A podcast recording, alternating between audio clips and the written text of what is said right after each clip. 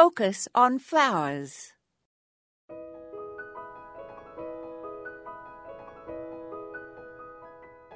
Euphorbia, commonly called spurge, is related to poinsettia, as its outer bracts look like flowers. Euphorbias are succulent and come from the Mediterranean region, so are valuable plants for use in hot, dry sites.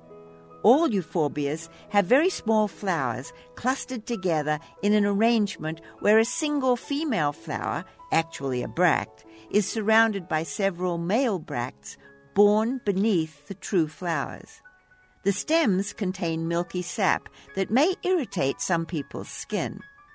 Cut off the flowering shoot at the base of the plant after it has bloomed. Propagate by division in spring or early summer. Plants also self sow, and tip cuttings may also be taken during the summer. Many varieties prefer morning sun and some afternoon shade.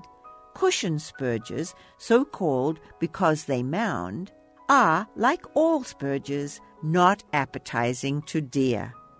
Euphorbia first blush is hardy zones 4 through 9 and has light green and cream variegated foliage tinged with rose, as well as a compact mounding habit.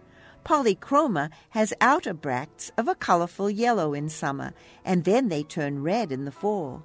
Tasmanian tiger is also colorful, and Tiny Tim features chartreuse and red. This is Moya Andrews, and today we focused on euphorbia. You can now become a fan of Focus on Flowers on Facebook or follow our updates on Twitter. Just look for Focus on Flowers.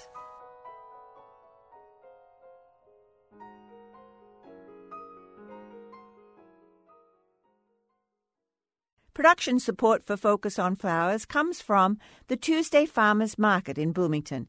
Information at bloomington.in.gov slash farmers market.